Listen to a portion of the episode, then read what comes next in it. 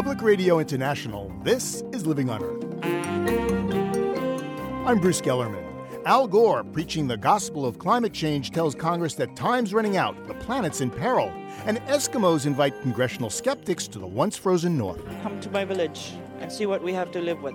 Our people's lives are in danger you know, while they have their doubts, how can they say things like that if they haven't seen it, if they haven't come to Alaska? Alaska is where it's happening. The heat is on in Washington to do something about climate change. Also, if you can't stand the heat, get out of the habitat. Butterflies from southern Europe are making a beeline north, and British scientists say more insects are right behind. There are big changes going on now, very big changes, and we've only had, you know, really modest climate warming so far, about a degree you know, there's a lot more that's going to happen in the future. And playing tag with butterflies in California. These stories and more this week on Living on Earth. Stick around. Support for Living on Earth comes from the National Science Foundation and Stonyfield Farm.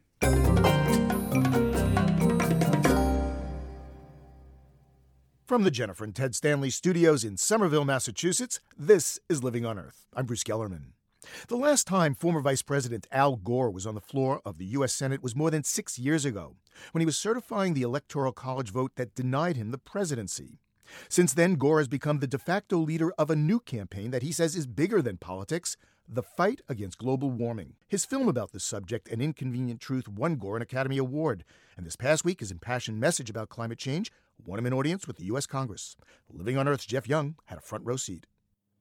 Fresh from the red carpets of the Oscars, Al Gore returned to the marble halls of Congress, where he served as a representative and senator for 16 years. Despite his Academy Award, Gore told his former congressional colleagues he didn't want any star treatment. Tin Tin was a movie star. I just have a slideshow. In a packed hearing room, Gore lectured on the scientific evidence for what he calls a planetary emergency of climate change. Then he asked lawmakers to consider what future generations will think of them. Either they will ask, What in God's name were they doing? Didn't they see the evidence? Did they think all the scientists were wrong? What were they thinking? Or they'll ask another question. They may look back and they'll say, How did they find the uncommon moral courage to rise above politics and do what some said was impossible. With that, Gore challenged Congress to think big with a bold list of energy proposals. No new coal fired power plants unless they can capture carbon emissions. An overhaul of the tax system to tax pollution instead of income. And perhaps the most ambitious idea an immediate freeze on carbon emissions. All of the complex formulas of how we might start reductions years from now and uh, have a little bit in the first year and a little bit more in the second year, I think we need to freeze it. We do not have time to play around with this. That's far more aggressive than any proposal now before Congress. No lawmakers embraced all those ideas, but most agreed with Gore's assessment of climate science and a need to act. The notable exceptions the senior Republicans, Representative Joe Barton of Texas and Senator James Inhofe of Oklahoma. Barton questioned whether there is any link between carbon dioxide emissions and rising temperatures. It appears that, that temperature appears to drive CO2, not vice versa.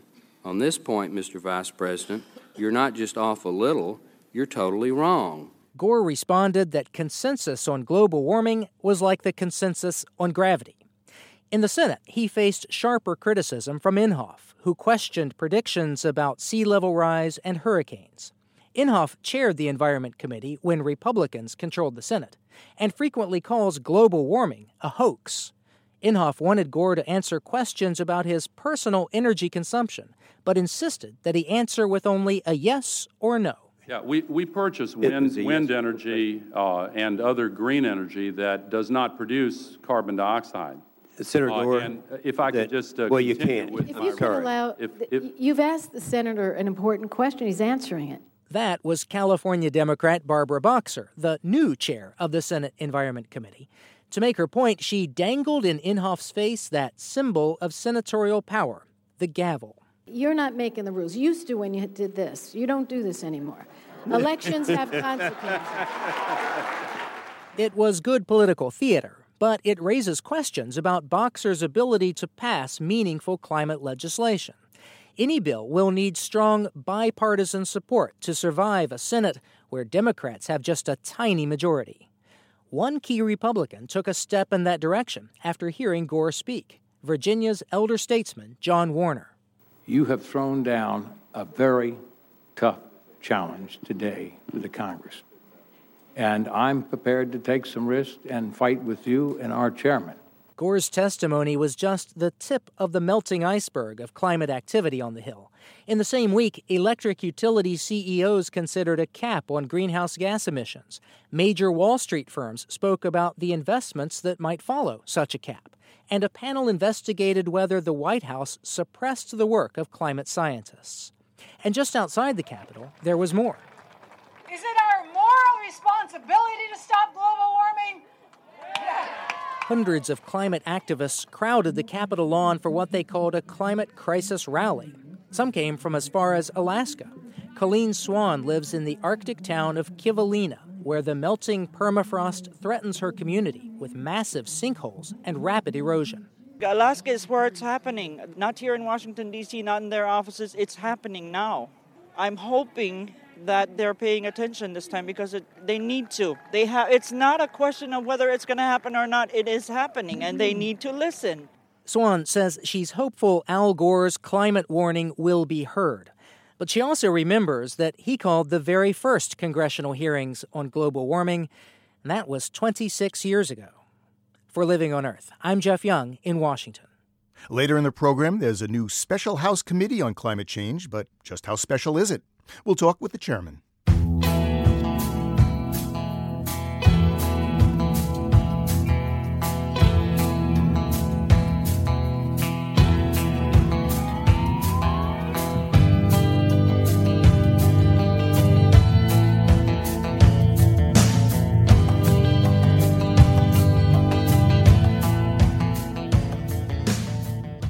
In states where cotton was once king, today rice reigns supreme.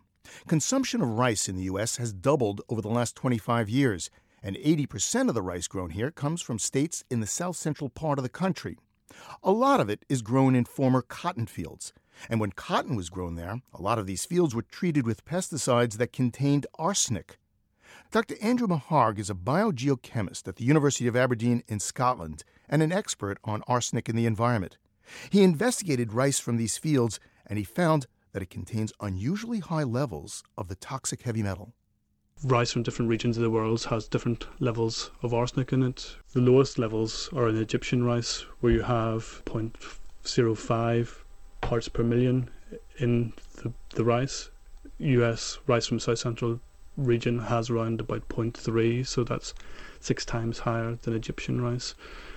It's typically four times higher than Indian rice you'd buy, so it's it's quite substantially more. Well, Dr. Meharg, how does arsenic get into rice from the south central regions of the United States? Well, it has to be followed up in detail, but there's been a long history of using arsenical pesticides uh, for cotton production, both as a pesticide for the boll weevil and also arsenic was used as a desiccant to remove leaves before boll harvest and that's been going on for like the last hundred years. So over that time, there's been heavy use of arsenical pesticides in that cotton belt area. Arsenic is a naturally occurring chemical. How do you know that this is not just you know part of what's in the background this soil? Well, there is a lot of literature out there about concerns, particularly in Arkansas, about rice breeding, because when they grow rice on these soils which have been previously treated with arsenic, they suffer from a disease called straight head, where crop yields are decreased, and they specifically bred rice to grow on these high arsenical soils. So the fact is, there's been a large breeding program for states such as Arkansas to produce rice which can withstand high levels of arsenic in soils, and that's a pretty big clue that arsenic is a problem in those soils. And when you look at the background geochemical data, which we've done for the different rice growing regions, which are a pretty good measure of what's the background level of arsenic in the environment, and what's the background levels in soils. They're much lower in the south central states than they are for California. Yet we find higher levels in the south central US rice states than we do for California. So, from the geochemical evidence it would suggest that Californians should have higher levels of arsenic naturally in rice rather than the south central region.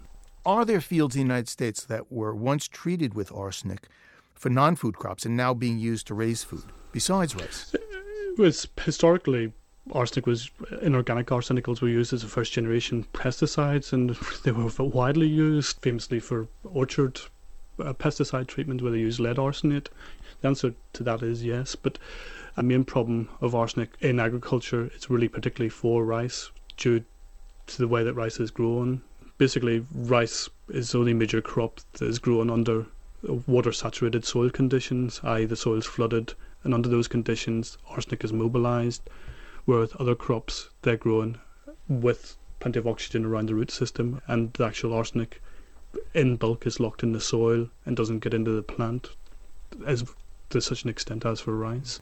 In Bangladesh, where they have very high levels of, of uh, arsenic in the water, uh, there's a huge problem, and people manifest arsenic poisoning in a variety of ways. And but one of the ways is that they get sores on their hands and their feet, the soles of their feet, um, wouldn't we expect to see some um, effects like that here in the United States?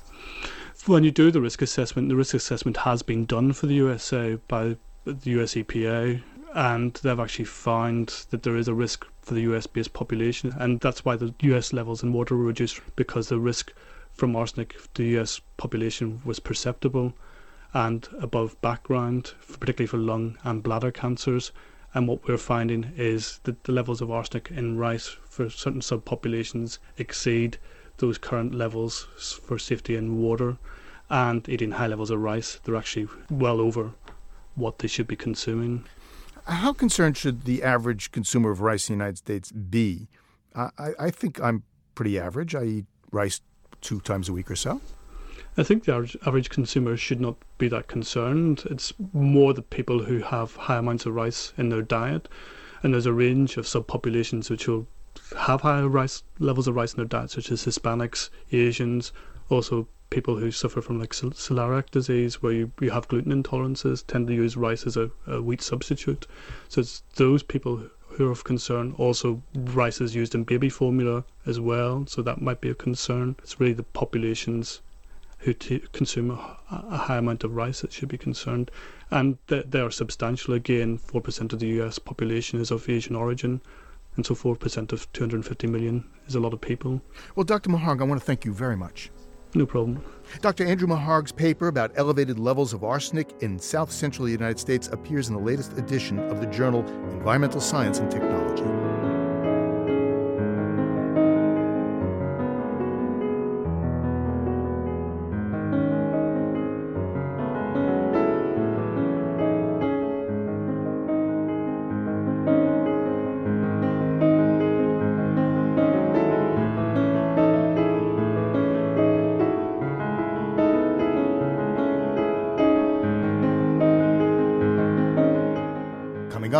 Butterflies and other insects migrate north to beat the heat. That's just ahead on Living on Earth. It's Living on Earth. I'm Bruce Gellerman. Butterflies are beautiful, and soon they'll be fluttering back into many fields and gardens, a welcome sign of spring. But in Great Britain, it seems some butterflies and moths are wearing out their welcome. Joining me on the line is Dr. Tim Sparks. He's an environmental scientist with the Center for Ecology and Hydrology in Cambridgeshire, England. Welcome to Living on Earth, Dr. Sparks. Oh, thank you. So I understand that from reading your article in the European Journal of Entomology that the number of species of butterflies and moths has increased to Britain uh, fourfold in the past 25 years. Sounds like a good thing to me. Well, I mean, it, it's certainly good for biodiversity in that sense. And um, whereas 25 years ago we regularly got 10 species arriving each year, um, we, we're now getting more like 40. Um, and, and there are good things and bad things, of course. We, we appreciate the butterflies when we, they come in, but we're not necessarily so keen on some of the, uh, the moth species, which may be pests as well. Why are they coming in such great numbers? Well, it, it's, it's very clear that this is all to do with warmer temperatures further south in Europe. So uh, in summers when it's warm, we get this northwards movements of uh, butterflies and moths, and they cross the English Channel and they turn up on the south coast. And uh, in, in many cases, we're seeing species for the first time. So, when these new species come to Great Britain, are they taking over the habitats of, you know, the indigenous species? Well, that's something we we're not we don't know too much about, and it does cause us concern. We don't know exactly what the competition will be. Um, we do know with introduced species that they can cause huge problems for native species by outcompeting them, and we've got lots of examples in this country of that happening. Well, we all know about the destruction caused by the gypsy moths. Um, are you seeing any destruction from any of these butterflies or moths that are coming in? We're not seeing that yet. I mean, there, there is always concern that some of these moths are pests of agriculture, um, and they would include uh, the family which are known as turnip moths, which attack root crops. Um, but we don't really have any evidence yet of big economic problems, but that doesn't say that we won't get that in the future. Well, butterflies and moths are, of course, uh, insects. Are you seeing other insects then uh, invade?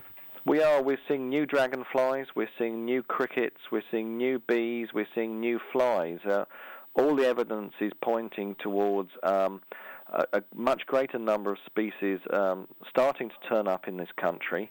And we believe that it's happening in many other species groups as well, which are currently not very well recorded we're very lucky that uh, people are keen to record moths and butterflies and, and dragonflies, but there are some very obscure insect groups out there that don't have many fans and don't have many people recording them. So, Dr. Sparks, has Southern Europe seen new insects coming up from further south than they are? Yes, certainly. I mean, it, there's been a, a, a shift um, both towards the poles and up mountainsides as well. So we've seen species that are getting um, further up mountains uh, than they used to be, um, and we've also seen some new species in southern Europe. Um, we know perhaps more about Gibraltar, and um, we they now have their own population of uh, monarch butterflies. Uh, interestingly, in Gibraltar, it's not migratory, so it's, it's a resident species in Gibraltar. Um, before it was present on the Canary Islands uh, out in the Atlantic, and it now seems to have become resident in Gibraltar. Uh, Dr. Sparks, I understand that you model your data on a computer. Um, what does a, a, model look like? Well, the, the, sorts of models that I use are statistical models where we're actually looking at changes and we're trying to relate those changes to, to temperature effectively. Um, and what we would lo- ultimately be liking to do is to predict in the future by how much things will change as the temperature continues to increase. Are you at your computer now? I am. Uh, can you pull up a model for me? Okay, for instance, I can I look at my computer at the moment, and I'm currently working on two bird species, uh, sand martin and swallow, and I can clearly see that the sand martin, which used to arrive at the beginning of April uh, 50 years ago, is now arriving about 20 days earlier than that, and that's a big change over a relatively short time span going to really change the ecology uh, of, well, of Great Britain, if not the rest of Europe. Yes, I mean, we, we, have already seen a, a, few examples of species that had been migratory starting to settle. Um, two classic examples uh, in birds are the chiffchaff and the blackcap, uh, both warblers which are now uh, present in large numbers in Britain during the winter. But we've also seen a few migratory um, butterflies, the, the red admiral and the clouded yellow, which traditionally um, haven't um, survived the winter in this country, and now d- being able to do so. Um, so they're present in the country all year round. These butterflies and moths have some great names. Uh, you mentioned clouded yellow, red admirals. Yeah. The hoary footman. well, a hoary footman's a moth. Huh. Yeah, I mean, there are big changes going on now, very big changes, and uh, we've only had, you know, really modest climate warming so far, about a degree. You know, there's a lot more that's going to happen in the future. Dr. Tim Sparks is an environmental scientist at the Center for Ecology and Hydrology in Monkswood, Cambridgeshire, Britain. Dr. Sparks, thank you very much. My pleasure. Thank you. Meanwhile, here in the U.S., western monarch butterflies are having a tough time of it. A lot of their habitat is being chopped up by development. Every fall, about a million western monarchs descend on the California coast to spend the winter, and then they fan out throughout the west for the summer. The problem is, wildlife biologists don't know precisely where all the butterflies go, so they don't know which places to protect. That's why western monarchs are now being captured and tagged so biologists can track them. How do you tag the delicate wings of a butterfly? Very carefully, as Rachel McDonald of station KAZU found when she tagged along with biologists in the town of Pacific Grove on Monterey Bay. Pacific Grove's George Washington Park is a shady grove of trees on the edge of a quiet residential street. Here, on a cool late winter morning, wildlife biologist Jessica Griffiths is reaching high into a live oak tree with a 15 foot pole with a net on the end. She's shaking the pole. Okay. So you can see they're really cold, they're not moving very much. The monarchs are all clustered together at the end of a branch. Rise and shine. Griffith shakes the butterflies into the net and then lowers it, and with the help of a volunteer, carefully pours the insects into a paper bag. Griffith instructs the six volunteers helping her tag monarchs today. That'll be the out bag. They're sitting on folding chairs in the middle of the forest. Each pair has a bag full of untagged butterflies and another bag for tagged ones. Female. One at a time, intern Jen Olson takes a butterfly out of the bag, identifies it as male or female, then gently attaches a tiny fingertip sized sticker to the underside of its wing. She's careful not to touch the top part of the wings where delicate, brightly colored scales could be rubbed off. Another volunteer notes the insect's gender on a data sheet. Female. This is a pilot program of the Ventana Wildlife Society, a local nonprofit funded by donations and grants. Biologist Jessica Griffiths says the goal is to understand two things about the monarchs that come here. One, where do the butterflies go during the winter? Butterflies come to specific places on the California coast to spend the winter, and we have actually long suspected that they probably move around during the winter between overwintering sites. However, that's very hard to tell when the butterflies are not marked in any way because all the butterflies look the same. Each tag has a toll free number and a tracking number for the particular butterfly. Several months ago, Griffith's team tagged about a thousand butterflies. A few weeks later, she got a call from someone who found a tagged one up north near Santa Cruz.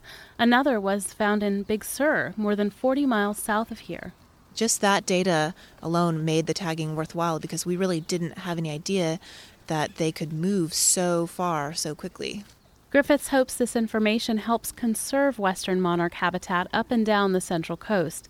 That habitat is disappearing. We can't just, you know, protect, for example, the, the monarch sanctuary in Pacific Grove and think, well, that's one spot, that's enough for them. We need to try and conserve as much habitat as we can. Then she says once the monarchs leave for the spring and summer months, she hopes the tags will show her exactly where they go. What they do is they're going to all mate together in sort of a big frenzy, and then they leave the central coast and they disperse inland in order to find milkweed, which is their host plant.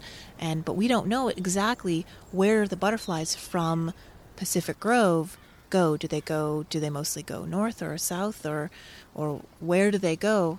The Ventana Wildlife Society had to get special permission from the city council to tag the butterflies. A local ordinance makes it illegal to touch or bother a monarch butterfly. Anyone who does so gets fined $1,000. Once a bag full of monarchs is tagged, they can be released. The team puts bags of butterflies in the sun on folding chairs so they can warm up.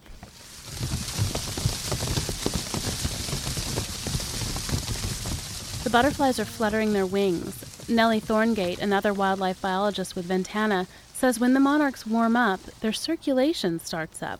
You can see them do this in the trees too at about this time when the sun starts to hit the trees. They'll just open up in their clusters and start to shiver as a bunch. What's neat is that they kind of they seem to reach a critical mass like that where they'll all shiver and kind of open their wings and be hanging out and then all of a sudden everyone will take off at once and it's amazing to see. But here Thorngate and Griffiths let the insects go one at a time. Would you like to release one? Griffiths addresses a young volunteer, a little girl with her father helping. Okay, so what you're going to do is you're going to hold them. I'm going to pass them to you. You're going to hold them with the wings closed, and you're going to go like this. And when your hand is up high, that's when you're going to let them go, okay? There you go. And the monarch takes off. Whoa. Let's see if he can do it. All right, there he goes. They'll follow the milkweed, fanning out across the west. For Living on Earth, I'm Rachel McDonald in Pacific Grove, California.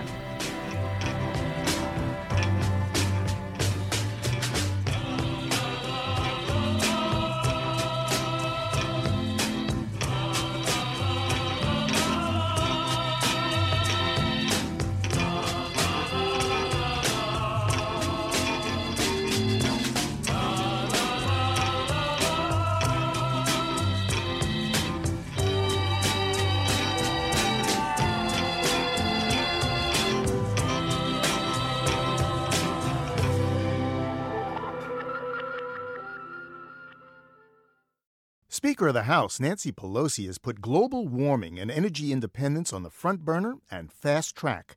But infighting among powerful House committees threatens to bog the process down, so Pelosi has created a new committee to speed things up.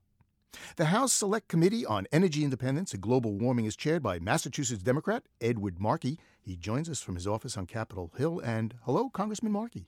Thank you for having me. The committee that you now head doesn't have the power to actually draft legislation. So, what are you actually designed to do?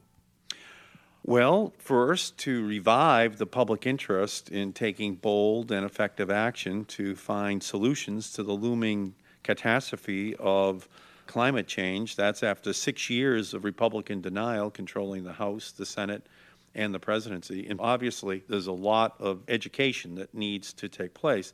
Then to recommend strategies in one, reducing our addiction to oil without worsening global warming, and two, reducing carbon emissions without worsening our addiction to oil. Well, you mentioned educating Congress. You don't have to go very far because five of the six Republicans on your committee voted against creating the committee. Obviously, there still is a lot of resistance in the Republican Party to the notion that climate change, global warming is even a problem. So, yes, there's going to be a very significant difference of opinion between the Democrats and Republicans on this issue. And that's good because we need to have the public debate. And we as Democrats believe that the public is ready to move and that we, we will win. I'm just wondering if the very name of the new committee, the House Select Committee on Energy Independence and Global Warming, is can be construed as a contradiction in terms. I mean, you can have energy independence. We could you know, use all of our coal and other polluting resources, and that doesn't help global warming. Well, that is not necessarily so. In other words, there are technologies that make it possible for us to advance both goals simultaneously so that we can, using new hybrid technologies and other automotive technologies, dramatically break back out the amount of oil that we import we can use new cellulosic technologies in order to develop alternative fuels in our country that similarly will reduce our need for importation of oil. Uh, and use other strategies as well that don't lead to more pollution but less, and simultaneously back out the oil which we import from OPEC. So they're not mutually exclusive. In fact, using new technologies, it also produces new products that we can export around the world because we've become the leader in the production of those new products. What about um, nuclear power? I think that nuclear power should compete in the marketplace. It's a very mature technology, it is a very wealthy industry. The question is can it compete? No one has invested in a new nuclear power plant since 1974. You know, when Speaker uh, Nancy Pelosi announced the formation of this committee, she gave a deadline, a very short deadline. She wants a bill by July 4th. Nancy Pelosi believes that this is a generational challenge for the United States, and she has created very ambitious goals for the Congress to meet. It's a reflection of how important she believes the issue is, and she's made it clear that she intends on seeing real action in this Congress. Well, Democratic Congressman from Michigan, John Dingell, is the House Energy Chair. He doesn't deny global warming, but he's not very thrilled with your committee. He called it what? He says it's about as relevant as feathers to a fish. Well, he is now saying that he wants to work towards the goal of passing legislation, and that's good. You're a vociferous advocate for increasing the CAFE standards, the efficiencies of automobiles, and John Dingell is not. Uh, you had some leaders from the auto industry for your committee, and they're not thrilled with increasing the CAFE standards. I think, what, is it 4% a year you want to increase the efficiency of cars? My goal is to increase the fuel economy standards by 4% per year over the next 10 years. That would come out to be 10 miles per gallon, increase the fuel economy standard to approximately 35 miles per gallon for the American automotive fleet. That's a standard which the National Academy of Sciences uh, says can be met using existing technologies. So the debate there is going to be whether or not any flexibility is given to the Department of Transportation, to the Bush administration or its successor administration. My argument is that there should be no discretion whatsoever. Hmm Well, what do you think are the odds of getting a, a comprehensive global warming bill before the 2008 elections? I am optimistic that we can produce good legislation. In the end, though, obviously, if President Bush wants to exercise his veto power, that would complicate that process. But uh, I do believe that Congress does follow the public, and here the public is way ahead of the public institutions that have had responsibility for solving this problem. And, uh, and I think as a result, uh, we are much closer to an answer than we have ever been in our history. It seems to me that if your vision of America comes true, 20, 30 years from now, we'll have a, a very different country, a very different economy. I think we'll have a very different economy. We'll have a very different world if the United States becomes the leader. We will have reformed our relationship with OPEC and with the greenhouse uh, gases. That's a challenge which our country can meet. And if we make the investment in these new technologies for the next 20 to 30 years, we can do for energy technology what happened in telecommunications technologies in the 1990s. And that's the pace of technological change that we need in the energy field as well. Massachusetts Congressman Ed Markey is chairman of the new House Select Committee on Energy Independence and Global Warming. Congressman, thank you very much. Thank you for having me on.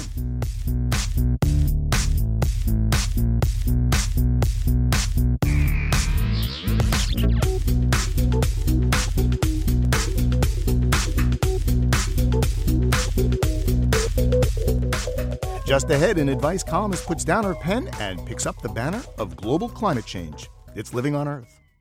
Support for the Environmental Health Desk at Living on Earth comes from the Cedar Tree Foundation. Support also comes from the Richard and Rhoda Goldman Fund for coverage of population and the environment, and from you, our listeners, and from member stations. This is Living on Earth on PRI, Public Radio International. It's Living on Earth. I'm Bruce Gellerman. Dear Beth, I'm 14, and my boyfriend is pressuring me to have sex with him, but I don't think I'm ready. I don't want to lose him. What should I do? Signed, Confused. Dear Confused. Well, I don't have an answer for you, but for almost 50 years, advice columnist Ask Beth did have answers to questions like these. Elizabeth Winship wrote the Ask Beth column for a quarter of a century, and then she handed it off to her daughter, Peg Winship. But now, Ask Beth has answered her last question about teenage relationship troubles. Peg Winship is retiring the column and turning her attention full time to what she says is a far greater challenge confronting teens today. The burning issue for me now is not whether young people are having sex or not, but what kind of a world they'll be inheriting from us. I fervently believe the most critical factor in our kids' future is global warming. The more I learn, the more convinced I've become that we have a very short time to improve the outcome for our children. If we wait until more is known, it will likely be too late. Why are people ignoring this? Why are the serious implications for life on Earth still not getting a fraction of the attention reserved for the Anna Nicole Smiths? The media hasn't done its job. We're in denial. Things are so grim we feel powerless. The reasons don't matter. What matters is that if you are listening to this, the jig is up. We really can't make any more excuses. We've all got to get to work. Fortunately, it's an issue each of us can do something about. What can you do? Become informed. It's actually fascinating to learn about the Earth's climate and to see how energy is interwoven throughout our lives. You'll get inspired to take action with your families, in your home, at school, and at work. Do an energy audit with your kids and figure out the many ways to reduce your CO2 emissions. It does take perseverance and gentle reminders to develop new habits. My husband and I are retraining ourselves to turn out all our lights except for the room we're in and to unplug our energy draining gadgets. It surprises me how long it's taking. I'm not Ed Begley Jr. yet, but I'm finally developing a turn off reflex. And each time I do, I get a positive little buzz. We can't wait for our leaders to lead us. We must demand that they do. Pressure your representatives to pass strong legislation to reduce our heat trapping emissions 80% by mid century. They need to hear an urgent and constant drumbeat from everyday citizens that drowns out the corporate fossil fuel juggernaut. When they hear from enough of us, they will respond. Conserving and developing sustainable practices is actually innately satisfying. If we truly change our ways, we won't diminish or lose our lifestyle, we'll gain enormously. When people are asked to reflect on the highlights of a past year, they usually mention slowing down and connecting with family or friends, taking notice of something beautiful in nature. We can experience lots more of this. We have the most exciting challenge before us that is yet to be achieved. We have to overcome our ignorance, greed, fear, and aggression to create a sustainable way of life on Earth. Survival of our civilization is at stake. We have a good chance of saving it if each of us acts now. Ask Beth columnist Peg Winship lives in Cambridge, New York. She recently discontinued the column to focus her attention on global warming.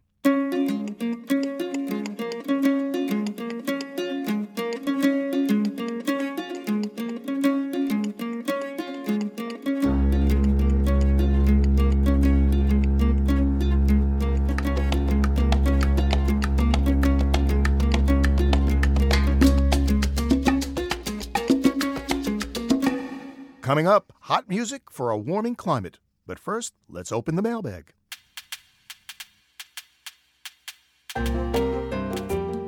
We recently reported on efforts by scientists to take cellulose digesting microbes from the guts of termites, genetically modify them, and then use them to help make the biofuel ethanol.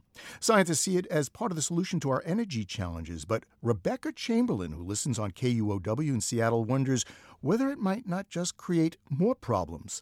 She writes Once you unleash a genetically engineered microbe, you can't take it back. What side effects are these modified microbes and termites going to have on the planet?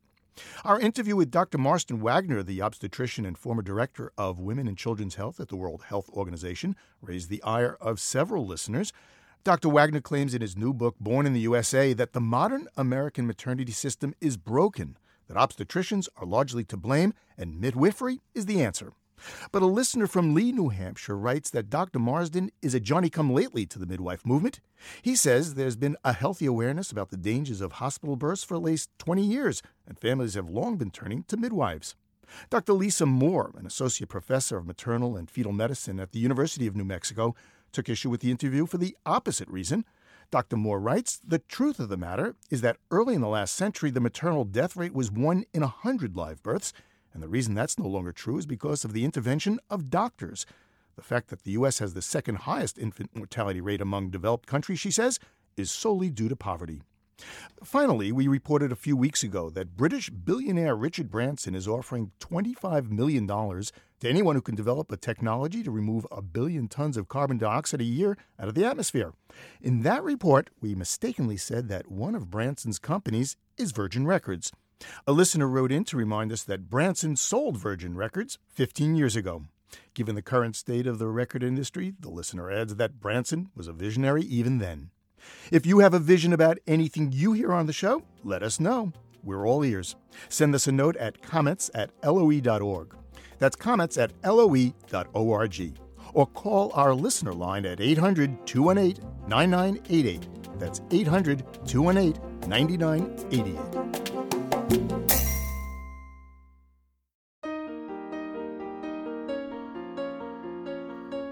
You've heard it before, but probably not like this.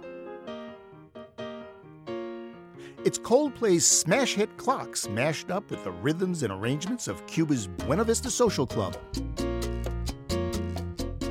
It's on a new record of hits and standards given the Buena Vista treatment.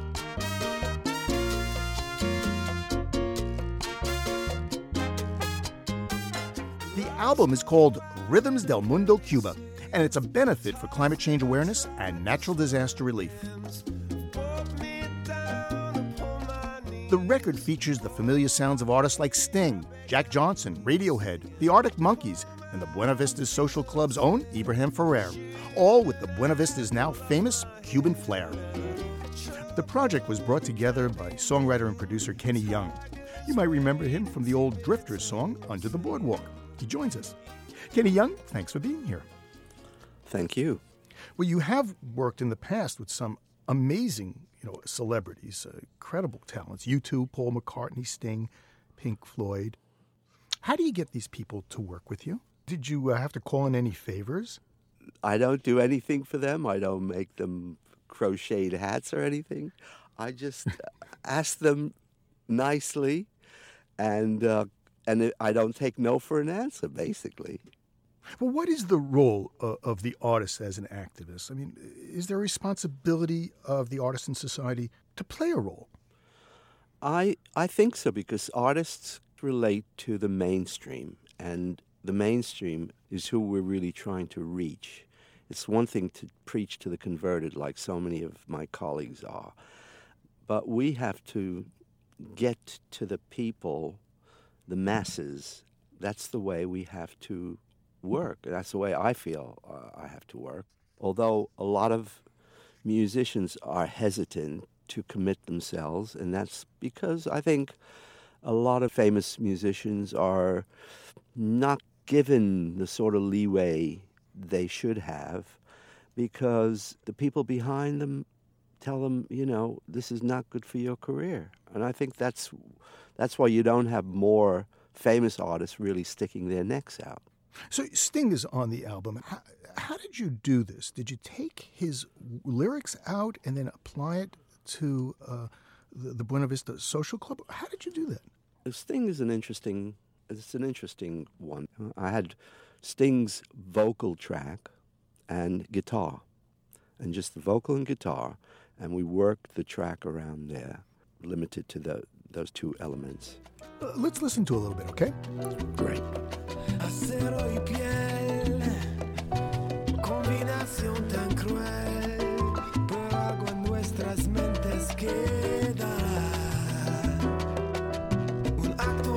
terminará con una vida y nada más. Nada se logra con violencia, ni se logrará. You know, Kenny Young, I, I, I think I like this version better. I do too, actually.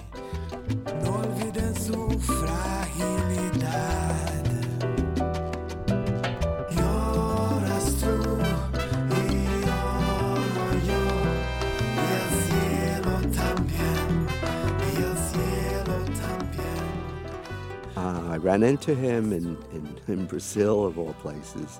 We were both working on rainforest conservation. And uh, I asked him if he would let us have Fragile. He promised to send me the track, and he said, yes, you could, you could use it. Uh, and then came this project, and I thought immediately that was the first artist I thought of because I remembered that that track would be perfect to do with the musicians from Buena Vista Social Club. And I thought, as I'm doing this project, let me see if I could work that song in.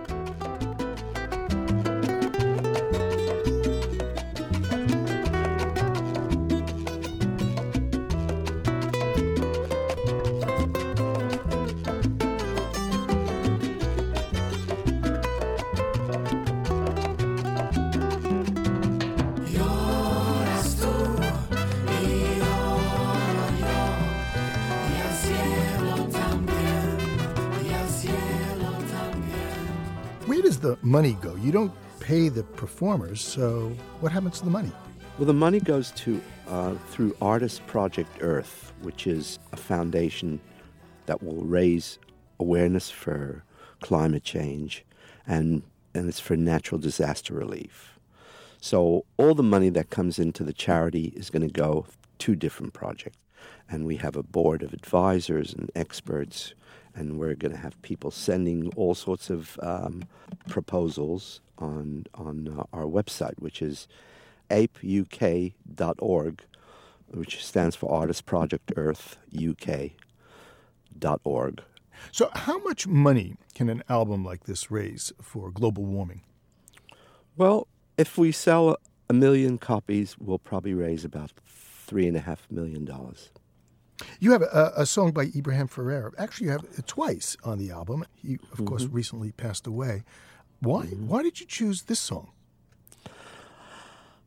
I don't know. I always wanted to record um, as time goes by with a, a Spanish sort of salsa rhythm or a bolero type rhythm. And I kept trying to get in touch with Ibrahim, but Ibrahim was not too well, and he was uh, just coming off his tour.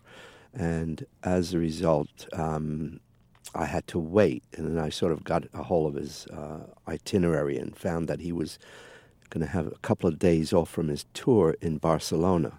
So I, um, I called up his manager and his record company, and I begged them to let let him come into the studio just for an hour or two. Finally, uh, I got the okay, and Ibrahim came in. He was very humble. He was very, you know, just a true professional. He loved the idea of doing this as as a cause, and he uh, gave an amazing performance. It only took two or three, going over to the song two or three times. And um, about a little over a week after he did the vocals, I had heard that he'd passed away. I was in New York and, and found out, and it was an incredible shock to me. Um, but he, this was this served as a wonderful tribute to him. It was a, a great performance.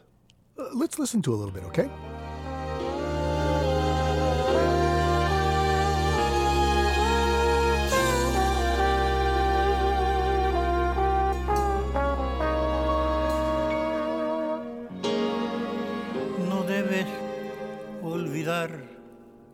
Besar siempre es besar, igual que suspirar.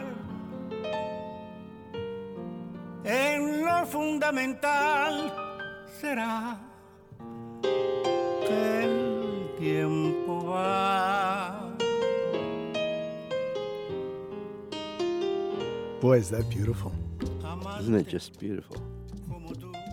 Don't you run the risk of people saying, "Well, I love the music. Uh, what was the cause again?" You know. Um, well, you know, people people don't know about global warming, then it's their problem because it's gonna it's gonna face every one of us more severely every every year in in the, in the future, unless we do something really, unless we stop stop wasting energy, unless we start using public transportation and get energy saving light bulbs, you know, things like that, turning off lights.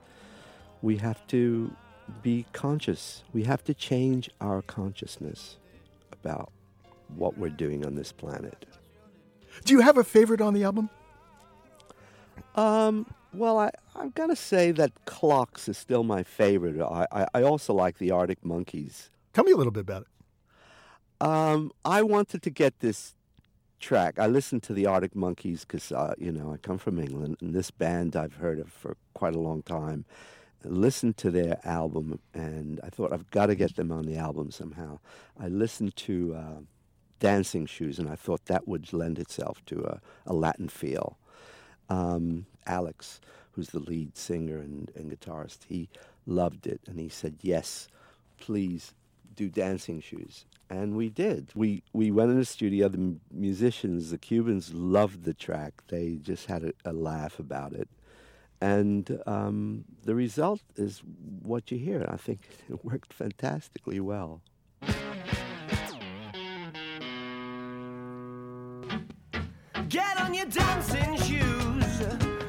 One thing on your mind. Hoping they're looking for you. Sure, you'll be rummaging through. Oh, the shit shock horror. You've seen So, Kenny Young, is your foot going up and down? yeah, I I love. I never get tired of that track. I want to thank you very much. It's been a pleasure. I've really enjoyed it, and I hope some people don't take me lightly when I talk about um, climate change, but also, you know, keep a smile on your face and keep dancing.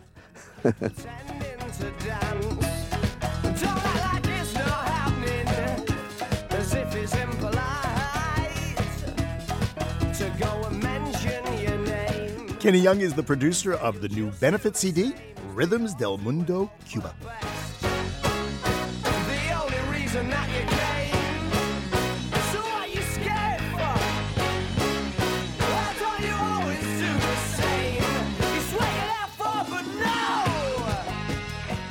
Living on Earth is produced by the World Media Foundation. Our crew includes Ashley Ahern, Eileen Bolinsky, Ian Gray, Ingrid Lobet, Emily Taylor, Peter Thompson, and Jeff Young, with help from Bobby Bascomb and Kelly Cronin. Our interns are Paige Doty and Megan Vigny. Dennis Foley is our technical director, with help this week from Aaron Reed and Jeff Turton. Allison Lirish Dean composed our themes. Our executive producer is Steve Curwood. You can find us at loe.org. I'm Bruce Gellerman. Thanks for listening.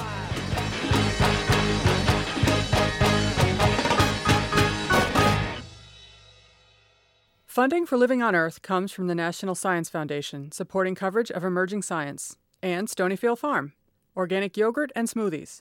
Stonyfield pays its farmers not to use artificial growth hormones on their cows. Details at stonyfield.com. Support also comes from you, our listeners, the Ford Foundation, the Town Creek Foundation, and the Saunders Hotel Group of Boston's Lenox and Copley Square hotels, serving you and the environment while helping preserve the past and protect the future. 800 225 7676. PRI, Public Radio International.